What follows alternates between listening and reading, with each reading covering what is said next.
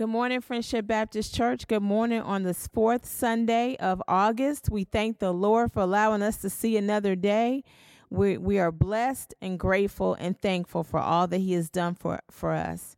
Our announcements are as follows Mental Health Mondays. We still have um, uh, three Mondays in August and in September of mental health topics.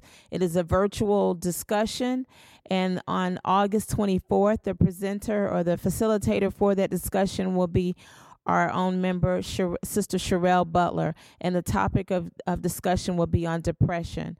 So there will be uh, those Mondays on August 31st and also on September 7th.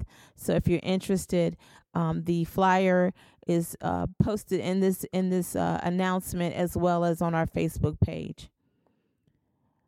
Please make sure that you complete and take just five minutes of your time, and those five minutes will impact the next 10 years for our county in particular, but for also for our state, but our county in particular, so that we don't lose out on hundreds of thousands and millions of dollars going to that could have gone towards healthcare, infrastructure, education, school lunch programs. Um, all different type of services rely on the census. Make sure that you you uh, fill out the census. It does not take long at all. You can go online for a quick uh, quick um, um, input it in quickly at www.2020census.gov. That's www.2020census.gov. Or if you've gotten a, a, a, letter in the mail, a very thin envelope with the uh, paperwork in it, that will, or you can complete that. But please make sure that you get your census in.